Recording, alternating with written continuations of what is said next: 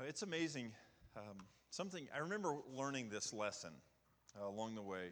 What Lance just read is often called the Magnificat. Within her is going to do great stuff, and and what an exciting time that is. And this is to um, celebrate the one opportunity to just reflect on uh, this birth of Jesus and what it did for us and the difference that it makes. And I remember was a younger person before I started having children myself. I remember when there was always birth announcements happening in the in the churches that I was a part of, and babies would be born. But that was always someone else somewhere. There was a few times where I was asked to hold a baby or offered to hold a baby, and those are some of the most terrifying experiences of my life when I was a teenager, uh, because there's this child here, and I'm not sure what to do with it because I don't want to get too close because I might get the kid sick. But I don't, but I don't, you know, what happens if the baby moves and falls or something like that? And it was more terror than anything else, is what I remember. But I remember as I started, I got married and life went along, and I started realizing, wait a minute, we might have a kid someday. I wonder what that's gonna. I wonder how that's going to be. And I remember when uh, when we learned that um, we were going to have a child, there was an excitement in me that I couldn't describe in any other way. And all of a sudden, I realized, man, wait a minute here. Her wife is, we're going we're to have a child, and this child is 13 now. Uh, so it was a few years ago.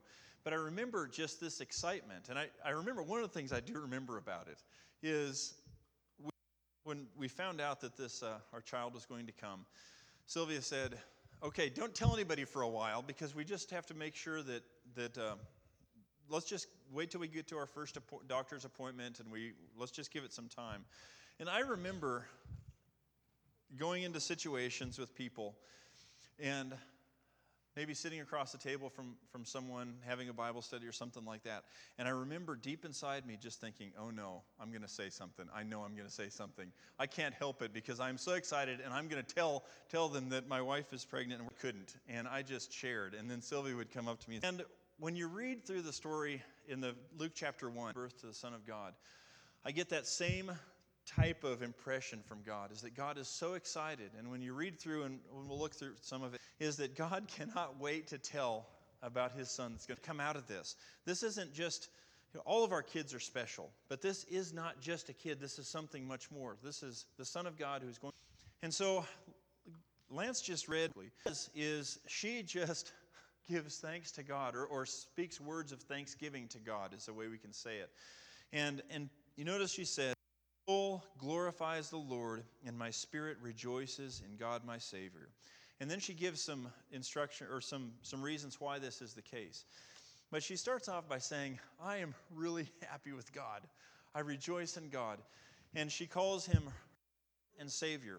Lord is like saying boss. God is my boss. He's the one that, that takes care of me. He's the one that, that, that rules over me or that I work for, that I'm responsible for.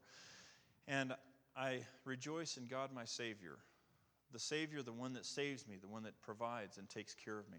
And I rejoice because God has done something great here, and this is going to be awesome.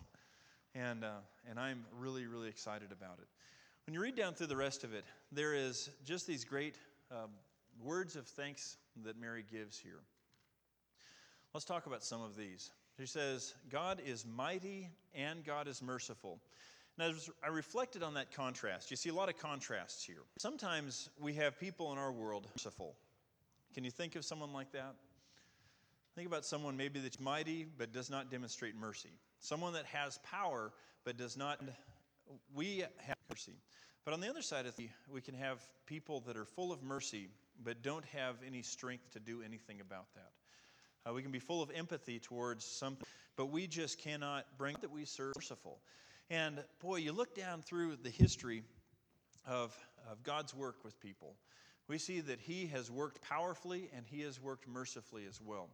I can't help but think when I read through uh, the, the history of ancient Israel, or I look at my own life sometimes, I can't think that God is full of mercy because of, of how much we as people mess up and how, uh, how short we fall. But God that we serve is a God that is both. He is mighty and He is merciful. And Mary mentions as well is that He humbles the proud and He raises up the, the humble. This is the reversal of fortunes. Um, I don't think we have to look too far around in our society. And here in, this neck of the world, we have a front row seat to it. Um, I know that uh, we had uh, a few weeks ago, there was um, $30 lift tickets at Big Sky. I think the regular price is 135 a day or something like that. And so I saw this, oh man, lift tickets for 30 bucks. And the two kids and I, we went up there, and all the rest of the dirt bags from down the valley, you know, we went up there and, and descended upon Big Sky and, and invaded the place. And I was riding up on the lift one, one of the trips up, and I ended up talking with somebody who um, he is a salesman that works over in the Yellowstone. And he said, It's just amazing how many people have a membership both at the Yellowstone Club and at the uh, Spanish Peaks Club. And I don't know what the membership dues are on that, or, but I know that it takes a math. And I don't think there's anybody here that is part of the Yellowstone Club. Is there anybody here as part of the Yellowstone? Yeah, a few raise your hands, being smart mouths. I know what that's. Yeah, right. Hey, but there is a real disparity in our side. I know I've mentioned this to you before. Some of the hardest working people I've ever been around are some. And you wake up and leave the house at four in the morning and come back late at night because building houses up at Big Sky or, or doing work like that. And it seems maybe sometimes that you just can't quite get ends to meet. But then you see houses that are full of, of opulence and, and full of, you think, this, this person could, uh, could support maybe everybody in Belgrade, every plumber, every electrician in Belgrade, and with room to spare. And you see what Mary is doing. She recognizes this. And we've seen this disparity from the beginning all the way through now is that there are sometimes those that have and those that do not have. And Mary is saying, The birth of my child is going to reverse this. And we don't always see that financially, but we do know the end of the story is that what Jesus brought to the world reverses, and we can find great joy in that, no matter what our circumstances in life holds for us. Mary also mentions that God, He provides and He punishes. There's people that get away with way too much. Um, I've noticed but if you arrive to a certain place in life and you not do jail time, you ever you ever pick up on that? You notice that that's the case, or somehow if a person has enough money, there's always an, a way to get out of whatever circumstance they find themselves in. Whereas there's other situations where some people in our world, we just can't seem to get a break. We can't seem to ever things to go right. And sometimes when we're just standing in the wrong place, we get blamed and get you know, something happens because somebody we're standing too close to somebody else who, who uh, causing the trouble. And Mary indicates in her thanksgiving here that God is going to provide and God is going to punish, and He is going to make everything right. That's what my child is going to do. And most importantly, maybe in all this, because I think if we, um, we listen to whenever it comes into a year of an election cycle, there's all sorts of, basically, no matter what party a person is a part of, no matter what, uh, uh, what their, their platform is, basically they say, if you elect me, life is going to be better than it is now. That's my promise. And there's all sorts of details to what goes into that promise. And it seems like those promises, sometimes they're kept, a lot of times they are not. But Mary says, The God that I serve is a God that keeps his promise. That God is mighty and merciful, that he humbles the proud, and he raises up the humble, he provides, he punishes, one that keeps his promise. This isn't just happen. This is something that I know with security because God has promised this. And God has always, always kept his promises. And there's a lot of blessings that Mary shares here. Is it means it means that we get joy. I know that we as Christians should be, uh, as the song says, joy to the world, the Lord has come. Beautiful song. Is that we have access to more joy than anybody. I know from personal experience, when I'm not because I am too consumed with the stuffs and the worries that's happening around. But God has given that. That's one of the great gifts that He's given us. If we think of God giving us gifts as presents that He showers on us, joy is one of the greatest ones. Because no matter the circumstances, we can say, no matter what happens, I know that God has got this somewhere. And I can live with joy in spite of the, the pain I may feel or the heartache I might have right now.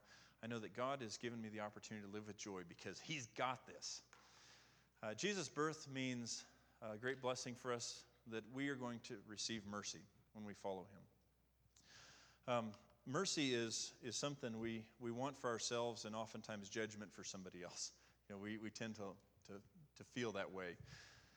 But what God has promised here is that when people come to me, um, my son, through his blood and the sacrifice that he's going to make, I'm going to bring mercy to this world uh, for people that come and look for it.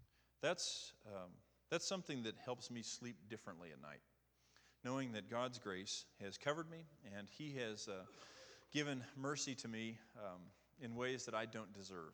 And my job is to continue to give mercy and grace to other people uh, in the way that he's given that to me. Jesus' birth means blessings for us, abundance. That doesn't always mean finances, but it means blessings that is showered on us because that's what God does. That's what He wants to do. Jesus' birth means uh, different status for us.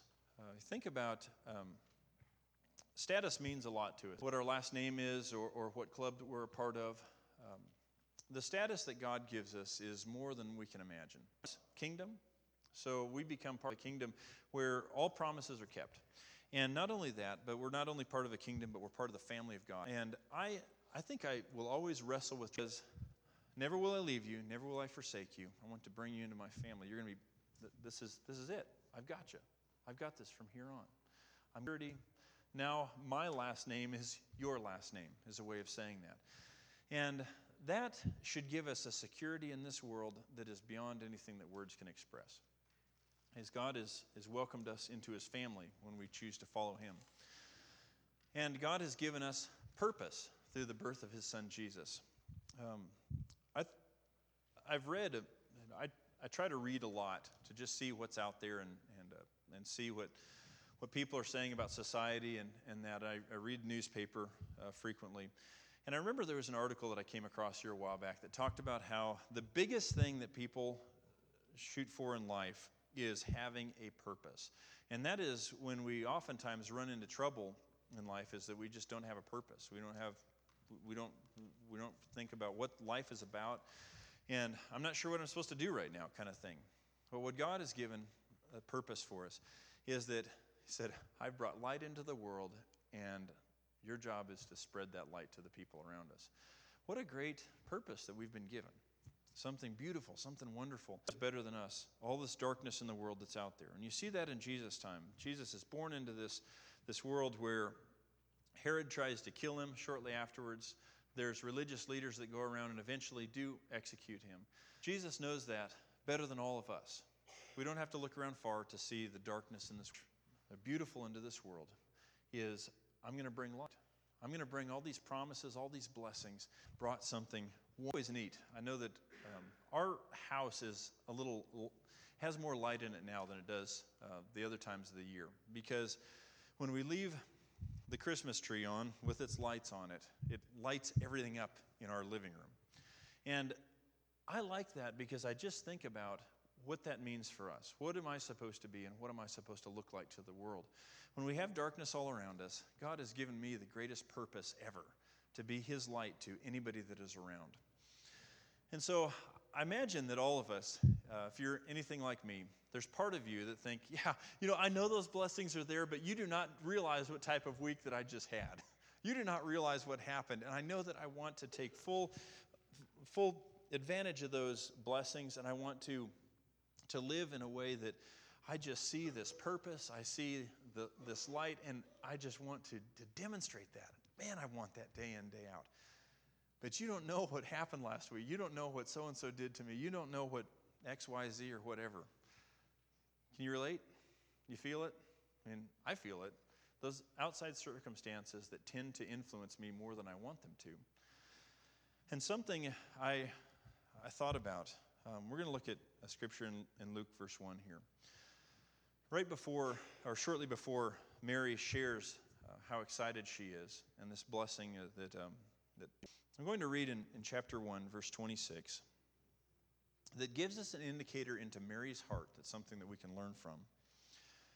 In the sixth month of Elizabeth's pregnancy, God sent the angel Gabriel to Nazareth, a town in Galilee, to a virgin pledged to be married to a man named Joseph. And the angel went to her and said, Greetings, you who are highly favored, the Lord is with you. Okay, but I think that because this favor on you, God really likes you, then there's something we need to learn from Mary and what made her tick. Reading this might be. But the angel said to her, Do not be afraid again. You will conceive and give birth to a son, and you will call him Jesus. He will be called great. He will be great and will be called the Son of the Most High. The Lord God will give him the throne of his father David, and he will reign over Jacob's descendants forever. His kingdom will never end. How will this be? Mary asked the angel, since I'm a virgin. The angel answered, The Holy Spirit will come on you, and the power of the Holy, the Most High will overshadow you. So the Holy One will be born, will be called the Son of God. Even Elizabeth, your relative, is going to have a child in her old age, and she who is said to be unable to conceive is in her sixth month. For no word from God will ever fail. And so Mary has just been told that she is going to conceive, and she's not married. People are going to look at her like, what's going on here? You know, what's happening here? Mary's life has just changed completely in the matter of a few minutes of this conversation. And just someone. And this angel appears to her and says, Here's what's going to happen. It's going to be something that's great. He's going to be the Son of God. Your name of Jesus. He means the one who saying what I anticipated that it would be. How would you respond? Or how do you respond? how do I respond when I think that life might change and not be like I anticipated? And Mary says in verse 38, I am the Lord's servant, Mary answered. May your word be to me, to me be fulfilled. Then the angel left her. Mary gives us a tremendous example of what it means to have that foundational attitude in following God. She says, very simply, I am the Lord's servant. May your word to me be fulfilled. Man, what an example. That's it. That's it right there. And that is something that you and I can spend the rest of our lives living every day to try to live up to is that no matter what happens, no matter what comes my way, no matter how life may change, no matter how things may be up, or I may feel they may be up, I may feel they may be down, is if I have the perspective and I have the attitude that I see, God, I don't understand this, but I'm your servant. May whatever is you've got planned for me be fulfilled, and I'm on board.